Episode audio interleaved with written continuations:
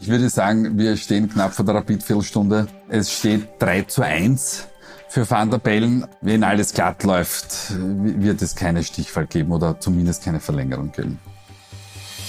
Bevor es losgeht, hören Sie noch einen entgeltlichen Hinweis. Wir alle bekommen sie. Pakete von der Post. Aber was passiert eigentlich alles mit unseren Sendungen, bevor wir sie entgegennehmen? Wir wollen der Sache auf den Grund gehen mit dem Postcast. Dem Podcast der österreichischen Post. Jetzt reinhören, überall dort, wo es Podcasts gibt. Profil Podcast Herzlich willkommen zum Profil-Podcast. Es ist wieder mal soweit. Peter Hayek ist heute zu Gast bei uns. Mein Name ist Philipp Dulle und Sie wissen es schon, wenn es eine Podcast-Folge mit Peter Hayek geht, es geht um die große Monatsumfrage im Profil. In diesem Monat, wir sind jetzt Mitte September, äh, natürlich um die Bundespräsidentschaftswahl. Aber zuerst einmal guten Tag, Herr Hayek. Schönen guten Tag, Herr Dulle. Jetzt hätte ich Sie fast gar nicht zu Wort kommen lassen. Äh, wie gesagt, wir wollen dann auch später noch äh, über die Sonntagsfrage zur Nationalratswahl sprechen, aber zuerst einmal die Bundespräsidentenwahl, die ja in drei Wochen stattfindet. Jetzt kann man sagen, dass äh, Amtsinhaber Alexander van der Bellen mit 59 Prozent Zustimmung klar vor der Konkurrenz liegt, musste ein bisschen ein paar Prozentpunkte Einbußen verkraften. Liegt das daran, dass äh, seine Konkurrenz jetzt auch Zeit hatte, das ihr Profil zu schärfen? Ja, es gibt mehrere Gründe. Erstens ähm, war Mitte August äh, die Lage, was die Kandidaten betrifft, noch äh, sehr unklar. Mhm. Das heißt, also man hat äh, mal erstens nicht alle Kandidaten gekannt, haben ja deutlich mehr Menschen versucht auch ähm, zu kandidieren und die 6000 Unter Unterstützungserklärungen herbeizubringen. Und dann war eben auch noch nicht klar, ähm, wer, wer schafft eben die Unterstützungserklärungen. Und äh, das Feld ist jetzt gefestigt. Wir wissen seit mehr oder weniger 2. September, wer aller antritt. Und da konnten sich dann die Wähler und Wählerinnen schon ein konkreteres Bild machen. Abgesehen davon hat dann der Wahlkampf begonnen. Im Vergleich zu einer Nationalratswahl äh, low level, aber immerhin. Also der erste, der mit Plakaten draußen war, war mhm. Walter Rosenkranz. Jetzt beginnen die ganzen Interviewreihen in den unterschiedlichsten Medien. Jetzt macht sich der Wähler und die Wählerin ein Bild. Und das ist der Grund. Und das war auch erwartet mhm. worden, dass äh, Alexander van der Bellen die 66 Prozent äh, aus dem ähm, August nicht halten können wird. Genau, sind sieben, sieben Prozentpunkte. Genau, sind sieben Punkte. Was für uns keine Gefahr für Van der Bellen darstellt, weil es ja ähm, eben nicht zurückzuführen ist auf irgendein Ereignis im Wahlkampf und sagt, um Gottes Willen, jetzt hat er sieben Punkte verloren, sondern das war eben aufgrund dieser Situation mhm. erwartbar. War das eigentlich äh, die richtige Entscheidung von Van der Bellen, sich in den letzten Tagen und Wochen auch aus der Schusslinie ein bisschen zu nehmen und äh, gar nicht teilzunehmen an Diskussionsveranstaltungen, wenig Interviews bis gar keine Interviews zu geben? Ich halte das handwerklich gesehen für die, für die richtige Entscheidung. Schlicht und ergreifend deshalb, Wahlkämpfe sind in erster Linie übrigens genauso wie im Fußball. ähm, zuerst geht es einmal um Fehlerminimierung und Fehlervermeidung. Und ähm, das macht Van der Bellen, indem er sich eben in keine direkten Konfrontationen mit den Kandidaten begibt, den Gegenkandidaten begibt, das sehen insbesondere die Unterstützer der, der Gegenkandidaten ähm, unter Anführungszeichen als antidemokratisch. Aus Sicht des, des ähm, Amtsinhabers ist es verständlich, ähm, aus Sicht der Kampagnenleitung sowieso mhm. und äh, auch aus Sicht der Wählerinnen von Van der Bellen ähm, wird niemand darauf erpicht sein, ähm, eine Konfrontation mit Van der Bellen und den anderen zu sehen. Äh, schlicht und ergreifend, weil sie vom eigenen Kandidaten so mhm. überzeugt sind. Also ja, das war sicher der richtige Weg.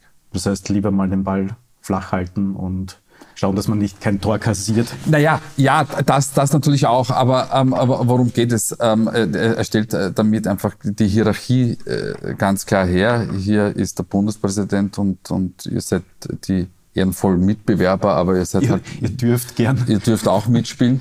Ähm, und, äh, und er hat ja eben Kraft seines Amtes, auch wenn er natürlich sagt, er macht da keinen Wahlkampf, aber er, er bekommt halt die Öffentlichkeit. Mhm. und dann wird er irgendwo einige schwergewichtigere Interviews auch noch geben und das wird es dann gewesen sein.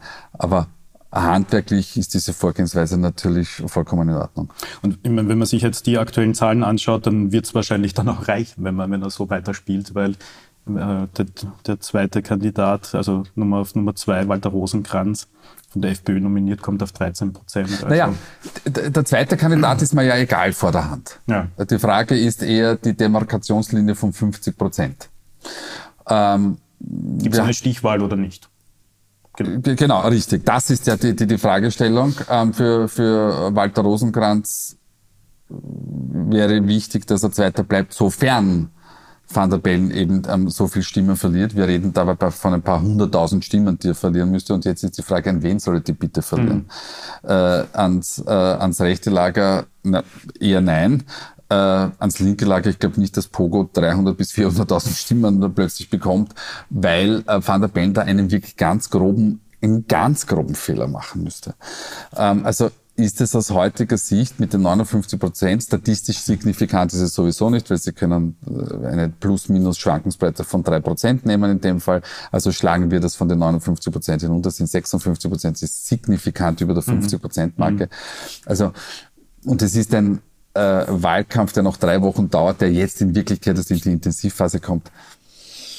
Es ist wahnsinnig äh, unwahrscheinlich, dass es da zu einer Stichwahl kommt. Auch weil das rechte Lager so zersplittert mhm. ist. Mhm. Ähm, und was ist das Problem daran? Das Problem daran ist, dass es nicht einen Kandidaten gibt, zum Beispiel eben vom Format eines Norbert Hofers, mhm. der über die eigenen Grenzen und Parteigrenzen hinausgestrahlt hat, weil das tut Walter Rosenkranz zum Beispiel nicht. Und dass sich alles auf diesen einen Kandidaten ja. fokussiert und dann entsteht eine ganz andere Mobilisierung in dem Wahlkampf. So haben sie vier Kandidaten Mitte rechts bis weit rechts und dann sucht sich jeder der konservativen Wähler dort etwas aus. Und damit kommt, kommt kein, da kommt keine Fahrt hinein in diesen mhm. Wahlkampf. Mhm. Und das ist eigentlich das Hauptproblem für die Herausforderer. Ist es auch eigentlich problematisch, dass jetzt die SPÖ und die ÖVP jetzt keine eigenen Kandidatin, keinen eigenen Kandidaten Für wen soll es so, für wen soll es ein Problem sein? Ja, vor allem auch für die Parteien, um sie zu Nein, profilieren. Das ist vollkommen egal. Ähm, äh, ist Van der Bellen ist Kandidat der, der, der, der einer Mitte-Links-Wählerschaft. Ja. Damit ist die Sozialdemokratie positioniert. Abgesehen davon hätte man nur verloren gegen Van der Bellen, egal wen man aufgestellt hätte. Ähm, und man ist ja mit diesem Präsidenten grosso modo zufrieden. Ja. Also warum soll man das machen? Und für die ÖVP wäre es nur ein, ein, ein Desaster gewesen, ähm, nämlich auch ein finanzielles, weil was man so hört, ist die Partei ja aufgrund der letzten Jahre nicht so wohl bestallt. Ich meine, die Sozialdemokratie auch nicht. Also dementsprechend nein. Ich vollkommen richtig, keine Wähler, äh, keine Kandidaten aufzustellen. Ich meine, das ist ein, ein großes, äh, also es gibt eine große Auswahl diesmal. Ich glaube, es ist sogar, also es gab noch nie so viele Kandidaten. Ja. Ja. Also man braucht keine Kandidatinnen sagen, sondern nur Kandidaten. Da hätte man eine Frage dazu. Da hätte man eine Frage dazu. Ähm, Sie haben ja auch abgefragt, also ist das, ist das für die Wählerinnen und Wähler ein Problem, dass es keine einzige Frau zur Auswahl gibt diesmal? Nein, ist es nicht. Es ist sogar ganz klar nicht. Also wir haben das auf, auf einer Viererskala abgefragt. Von das stört mich sehr bis das stört mich überhaupt nicht.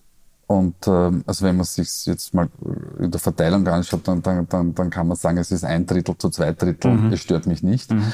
Ähm, wenn man sich dann aber noch die Einserposition anschaut, dann ist es so, dass die, die 10% sagen, es stört mich sehr, währenddessen über 40% sagen, es stört mich mhm. überhaupt nicht. Mhm. Ähm, und dann schauen wir, schauen wir uns natürlich die Geschlechterunterschiede an.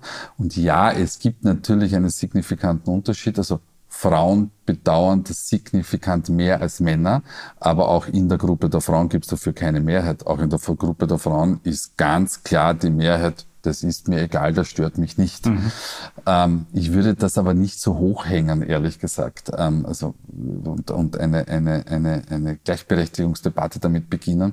Denn in diesem Fall ähm, werden ja Frauen nicht von Organisationen aufgestellt, also außer bei der Freiheitlichen ja. Partei halt. ja, und der Michael Brunner von der MFG, sondern das sind alles Kandidaten, die sich quasi selbst aufgestellt ja. haben und die Unterstützungserklärungen gesammelt haben und jetzt halt dabei sind. Ähm, und das wollten ja auch zwei Kandidatinnen schaffen, haben das nicht geschafft, die 6000 Unterstützungserklärungen. Und so ist es halt. Und die Bevölkerung sieht das aber ganz entspannt in dieser Causa. Also sagt, na, es hat jeder die Möglichkeit, sich aufstellen zu lassen. Haben wir's, da hat es keine Frage geschafft, na, ist auch okay. Mhm. Mhm. Was auch noch auffällig ist, Sie haben ja schon angesprochen, das rechte Lager ist äh, aufgesplittert eigentlich auf vier Kandidaten. Jetzt muss eigentlich äh, Walter Rosenkranz noch schauen, dass er nicht äh, noch hinter Gerald Groß zurückfällt, so wie es aktuell aussieht. Ja, das müssen wir jetzt erklären. Ähm, also Walter Rosenkranz weisen wir bei 13 Prozent genau. aus und Gerald Groß bei 9. Mhm. In den Rohdaten liegen die beiden aber, äh, da sind ja die hochgeschätzten Werte nur zwei Punkte auseinander entfernt. Ähm, der Unterschied ist also statistisch nicht signifikant. Mhm. Was heißt das? Wir können auch, wenn wir das die Hochschätzung machen, 13 zu 9, können wir nicht sagen, dass es nicht am Ende vielleicht doch umgedreht ist. Wir können das bei den anderen Kandidaten auch gar nicht sagen, also insbesondere was Groß wiederum betrifft, weil Groß hat bei uns neun jetzt bekommen mit äh, ähm, Tassel Valentin acht und Vlatzen ist sieben. Mhm. Auch da sind die statistischen Unterschiede einfach nicht vorhanden. Äh, was spricht für Walter Rosenkranz? Für Walter Rosenkranz spricht, dass er einen Parteiapparat hinter sich hat, der mobilisieren wird. Mhm. Das ist in den letzten Wochen nicht ohne. Für ihn spricht auch, dass seine Wählerschaft gemeinsam mit der Wählerschaft von Alexander van der Bellen am besten mobilisiert ist. Was heißt das? Wir haben ja gefragt, werden Sie ganz sicher in der Wahl teilnehmen? Mhm. Haben aber auch jene gefragt, die sagen, weiß ich nicht, wahrscheinlich nicht, haben ja trotzdem gefragt, wen würden Sie wählen? Ja. Und dann daran sieht man, wie, wie, wie, die, wie die Wählermobilisierung ist. Und wenn wir jetzt zum Beispiel eine Wahlbeteiligung haben, derzeit von circa 62 Prozent, dann sagen uns bei Rosenkranz 77 Prozent der Wähler, ich gehe aber auch hin. Mhm. Und bei Van der Bellen sind es, glaube ich, 74. Ja. Und die beiden sind statistisch signifikant über diesem Schnitt. Also das heißt, er hat eine, eine wirklich gut mobilisierte Wählerschaft schon. Was ein bisschen bei ihm problematisch ist, wir haben dann jene Wähler, die gesagt haben, ich wähle den, den Walter Rosenkranz, haben wir gefragt, wie sicher ist denn Ihre Stimmabgabe für Walter Rosenkranz? Und da ist es nicht so, dass er auch da ganz vorne dabei mhm. wäre. Also mhm. sagen nur unter Anführungszeichen, ähm, ich, ich glaube im 60er-Bereich 69 Prozent oder sowas ähm, sagen, ähm, ich bin mir ganz, ganz, ganz sicher. Währenddessen zum Beispiel bei Gerald Groß und Alexander van der Bellen diese Werte über 70 Prozent mhm. liegen. Und was noch ein bisschen gegen Rosenkranz spricht im Vergleich zu Gerald Groß, Groß kann das mediale Geschäft. Also er ist wirklich ein, einer der Kandidaten, der das wirklich über die Bühne bringt, egal wie man zu Gerald Groß ja. steht. Ähm, aber handwerklich ähm, macht er das wirklich gut. Walter Rosenkranz hingegen ist sehr blass, ist eigentlich, wenn man so will, ein Politiker alter Schule, mhm. würde wäre er nicht ein klarer freiheitlicher, durchaus Kandidat der SPÖ und der, und der ÖVP durchgehen, also im Vergleich zu, zu Rudi Hunsdorf und Andreas Kohl vor sechs Jahren. Da könnten die Nachteile in direkten Konfrontationen für ähm, Walter Rosenkranz liegen. Aber wie gesagt, derzeit sieht es so aus, dass Platz zwei durchaus in einer sehr, sehr realistischen Griffweite ist. Mhm. Für das linke Spektrum äh, wird es ja vor allem Dominik Vlatzny bekannt. Da haben wir letztens noch gesprochen, dass das große Problem vielleicht für ihn sein könnte, dass man ihn hauptsächlich durch seinen Künstlernamen äh, Marco Bogo kennt. Das ist weg. Das also, ist weg? Das ist, das ist mehr oder weniger weg. Wir haben noch immer Menschen, die uns, die uns angeben, ich will den Pogo. Ähm, äh, das wird dann auch im, im, vermerkt in einem offenen Feld unter andere Kandidaten, mhm. wo es mhm. keine anderen Kandidaten gibt, haben wir das Feld offen gelassen, damit man da hineinschauen kann, Pogo, weil wir das gewusst haben, dass das kommt. so, im Vergleich dazu für die, für die Hörerinnen und Hörer, im August war jeder fünfte Pogo-Wähler, also jeder fünfte Vlatzny-Wähler hat Pogo gesagt. Mhm. Jetzt ist es nur noch jeder zwanzigste. Mhm. Aber es wird schon Thema sein ähm, und das Spannende äh, wird sein, was ist, wenn jemand auf den Stimmzettel Pogo schreibt ist dann der Wählerwille klar erkennbar? Ich bin der Meinung, ja, weil Pogo ist ganz klar zuordnenbar Dominik Vlatzny. Ja. Ähm, mir haben Juristen gesagt, na ja, so klar ist es nicht, weil das, wenn man einen Künstlernamen da drauf schreibt, ob das dann gültig ist, ist eine spannende Frage, die es, die es zu klären gilt, oder vielleicht hat das die Wahlkommission schon Was ist, wenn ich nur VDB draufschreibe? Wird das dann? Ich, ich glaube, das Problem werden wir nicht haben. Ist das schon ein Künstlername? Das ist eine zulässige Frage, ja. Ja, und, und Pogo ähm, hatte auch ähm, das, das Problem, dass es ein Ost-West-Gefälle gibt. Also in Ostösterreich deutlich bekannter als in Westösterreich. Das ist jetzt auch noch der Fall, aber es hat sich schon etwas, etwas abgeflacht. Also man sieht, der Wahlkampf kommt in die Gänge. Aber trotz alledem ähm, wird er äh, nicht äh, Van der Bellen, wenn man so will, gefährlich werden können. Weil am Ende des Tages wählen dann die links, Mitte-Links-Wähler, sagen dann, na ja, das wäre ganz nett, den Pogo zu wählen, aber, aber am Ende des Tages wähle ich dann trotzdem den Van der Bellen. So, wo punktet Pogo, das ist nämlich ganz interessant, ähm, nicht im, im Grünwählerspektrum, mhm. sondern bei sozialdemokratischen und Neos-Wählern. Weil die zu Van der Bellen möglicherweise ein ambivalentes Verhältnis haben oder sich nicht wirklich für ihn erwärmen können und sagen, na dann wähle ich halt den, den Pogo. Mein Tipp am Ende des Tages wird es schon noch den einen oder anderen geben, der uns jetzt sagt, ich wähle Pogo und in der Wahlzelle dann doch VDB Quasi ankreuzt.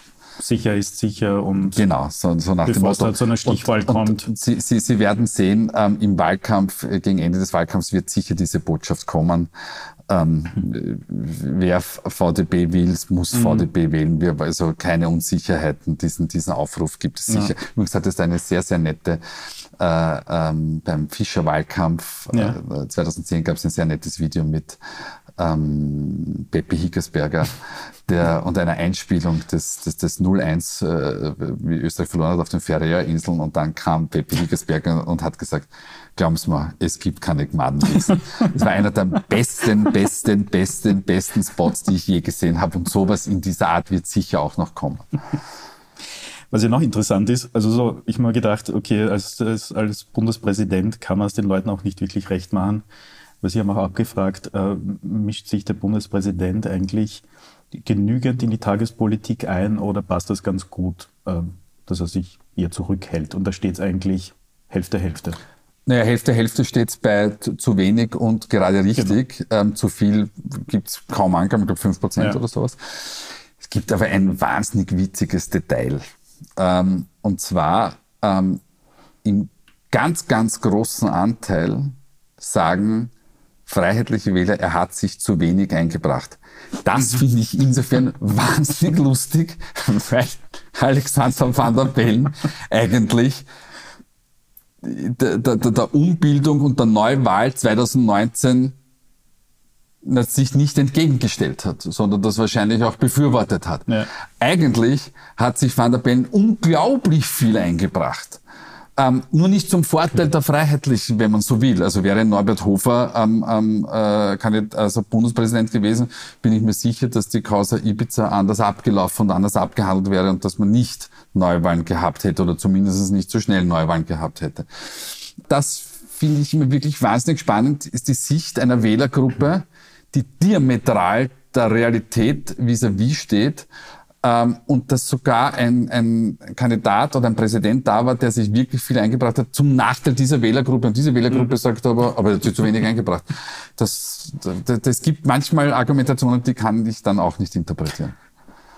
Vielleicht wollen wir diesen äh, Bundespräsidentschaftswahlblock mal abschließen, äh, und zwar mit der Frage, Sie haben äh, letztens in einem Interview gesagt, es steht 3 zu 0 für Van der Bellen, wenn ich das richtig im Kopf habe. Wie steht es jetzt? Naja, also ich habe gesagt, es steht 3 zu 0 und zur Halbzeit. Zur Halbzeit. Ich Jetzt sind wir ein bisschen in der zweiten ich Halbzeit. Würde, ich würde sagen, wir stehen knapp vor der Rapid-Viertelstunde.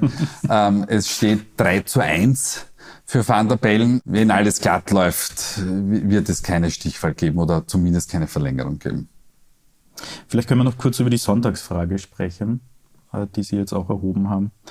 Ähm, ein interessantes Detail, zumindest für mich, ist, dass die zwar wahrscheinlich jetzt ist nicht signifikant, aber die ÖVP, die Kanzlerpartei, fällt zurück auf Platz 3, kommt auf 21 Prozent und wird jetzt auch von der Oppositionspartei FPÖ überholt, die glaube ich jetzt bei 23, 23 liegen. Vielen Dank. ich wusste, dass Sie das wissen. Äh, die SPÖ, die größte Oppositionspartei, kommt auf 29 mhm. Prozent. Das ist jetzt nicht signifikant. Das ist korrekt. Aber doch auch irgendwie symbolisch, oder? Ja, mein Gott, die Symbolik. ähm, ja, das also das hat, das, das ist doch wichtig. Na ja, ja, na ja, ja. Ähm, die, die, also das hat sich ja erstens schon die längste Zeit angekündigt. Das ist also not new. Für uns äh, Meinungsforscher haben wir eine seit Monaten eine Seitwärtsbewegung. Und die Seitwärtsbewegung äh, stellt sich so dar, wie sie sich jetzt auch in der aktuellen Umfrage darstellt. Ähm, kann sein, dass die, die, die, die Freiheitliche Partei dann wieder auf 22 fällt und dann kommt die ÖVP wieder auf 22. Also ich würde das, ich würde dem, dem nicht zu viel äh, Gewicht geben. Aber wenn wir von der Symbolik sprechen, dann wird das natürlich äh, parteiintern innerhalb der ÖVP natürlich mit keinem großen im, im, im, Amüsement gesehen werden.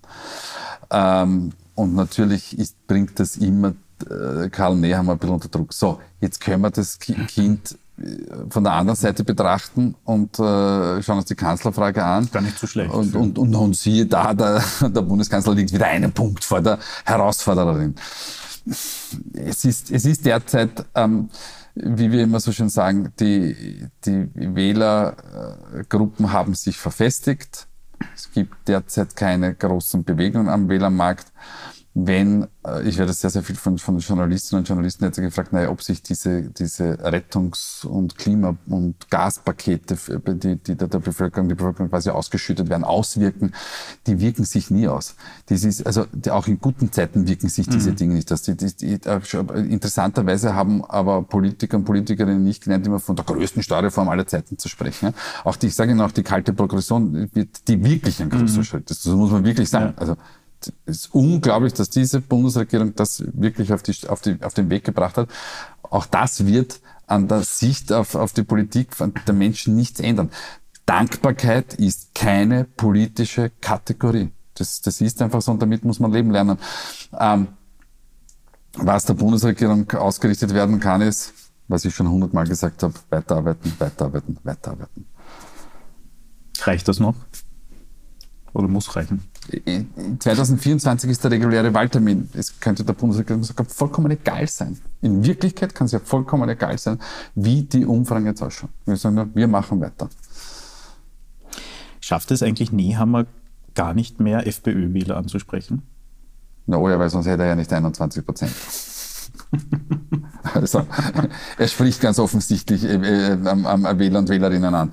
Aber wovon er natürlich meilenweit entfernt ist, ist das, was Sebastian Kurz geschafft hat. Dass er weit über den, den Parteiwählerkern hinaus, wirklich weit über den hinaus, nicht nur im Mitte-Rechtslager, sondern auch sehr mittig, manchmal sogar Mitte-Links-Wähler, zum Teil zumindest anzusprechen, insbesondere damals in der Wahlbewegung 2017. Und das, da, davon ist in Nehammer wirklich weit entfernt. Man darf aber eins nicht vergessen, das Umfeld ist ein gänzlich anderes. Mhm. Also ähm, jetzt abgesehen davon, dass Nehammer auch eine äh, relativ ramponierte Partei übernommen hat, könnte man bei Kurz auch noch ins Spiel äh, ins, ins Rennen führen. Aber er hat trotzdem in einer Pandemie, nämlich zum denkbar schlechtesten Zeitpunkt übernommen. Genau zu dem Zeitpunkt, wo man die, die äh, die Impfpflicht ausgerufen hat. Er, er hat einen, einen, äh, es gibt einen Krieg vor der Haustür, es gibt eine, eine unglaubliche Energiekrise, es gibt eine Inflation, von der wir nie mehr gedacht haben, dass sie uns je erreichen wird. Also, es ist alles andere, einfach für mhm. mich Hammer. Jetzt ist die SPÖ, und äh, ich würde dann schon, schon langsam zum Schluss kommen, aber die SPÖ ist eigentlich jetzt in einer ganz komfortablen Lage mit 29 Prozent.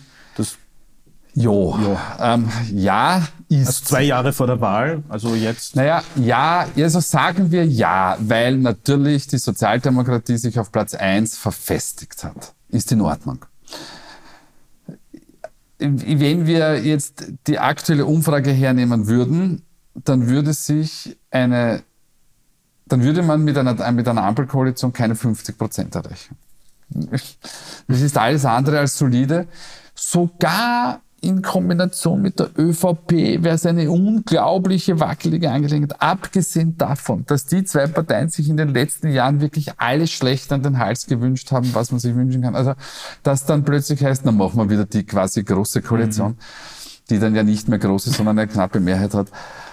Ist also komfortabel schaut anders aus. Komfortabel wäre es, wenn die, wenn es bei der SPÖ zwei Dinge gäbe, nämlich erstens auf der politischen Handlungsebene, dass sie die Themenlage wirklich beherrscht und die äh, Regierung wirklich, wenn man so will, mag den Ausdruck an sich nicht so, aber trotzdem vor sich hertreibt. Mhm.